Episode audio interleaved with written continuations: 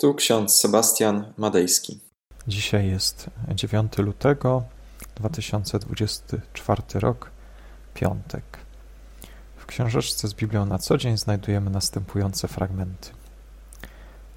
Mówcie do serca Jeruzalemu i wołajcie na nie, że dopełnia się jego niewola, że odpuszczona jest jego wina. To jest Księga Izajasza, 40 rozdział, drugi werset oraz Ewangelia Łukasza, 24 rozdział, 47 werset. Począwszy od Jerozolimy, w imię Chrystusa ma być głoszone wszystkim narodom upamiętanie dla odpuszczenia grzechów. Piątek.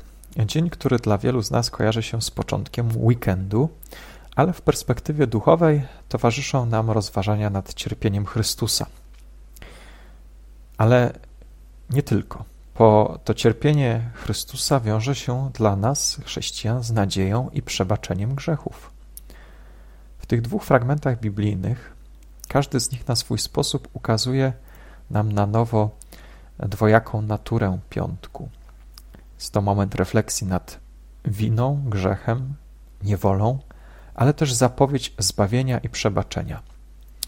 W księdze Izajasza słyszymy wezwanie aby mówić do serca Jeruzalemu.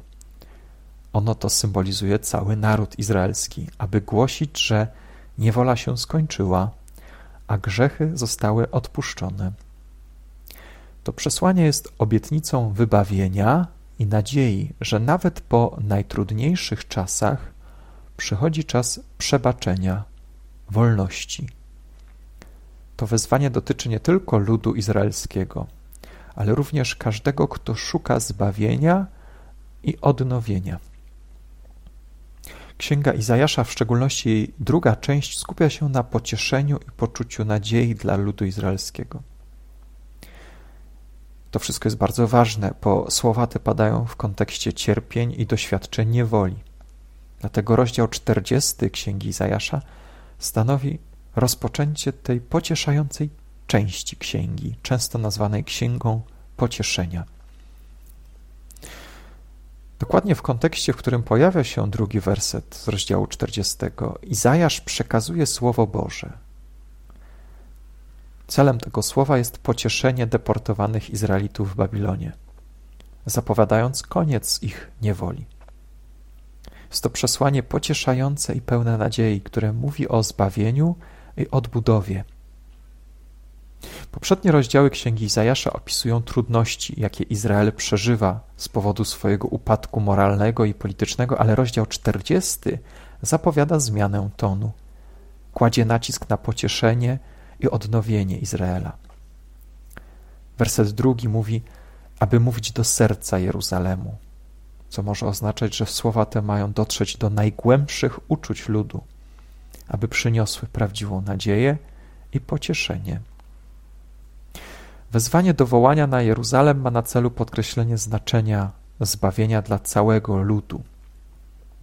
Odpuszczenie winy jest obietnicą odkupienia, uwolnienia od niewoli grzechu i przywrócenia relacji z Bogiem.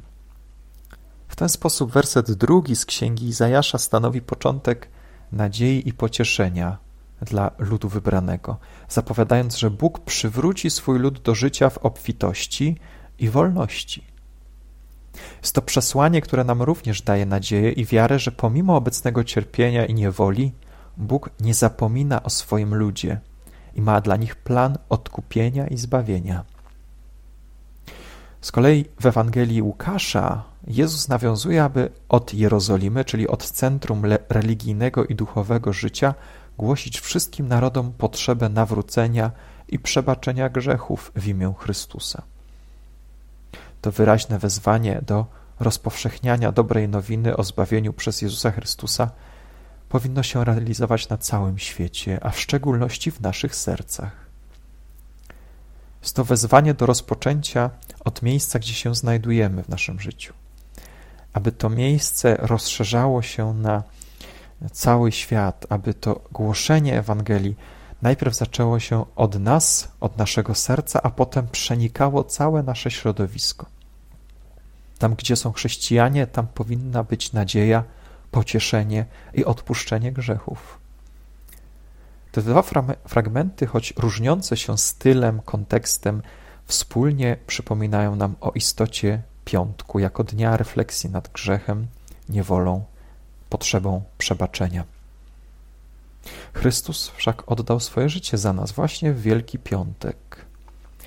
Wersety dzisiejsze pokazują nam także, że nadzieja na zbawienie i wolność jest powszechna, dostępna dla wszystkich, niezależnie od narodowości czy stanu, w jakim się znajdujemy. Piątek nie jest tylko dniem smutku, ale też dniem nadziei, który przypomina nam, że nawet w najciemniejszych chwilach istnieje światło zbawienia i przebaczenia, które Chrystus ofiarowuje każdemu z nas. Amen. Pomódlmy się. Wszechmogący, miłosierny Boże i Ojcze, dziękujemy Ci za dzisiejszy poranek, za cały ten dzień. Prosimy o błogosławieństwo. Ty dajesz nam nieustannie przebaczenie i odpuszczenie grzechów. Rozpocząłeś od niepozornego, małego ludu izraelskiego, a rozprzestrzeniasz tę Ewangelię na cały świat.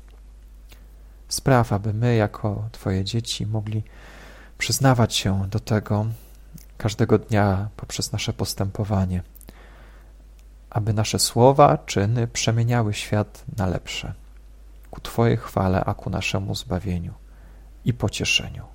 Amen. A pokój Boży, który przewyższa wszelki rozum, tak niechaj strzeże serc naszych i myśli naszych Panu naszym Jezusie Chrystusie, ku żywotowi wiecznemu. Amen.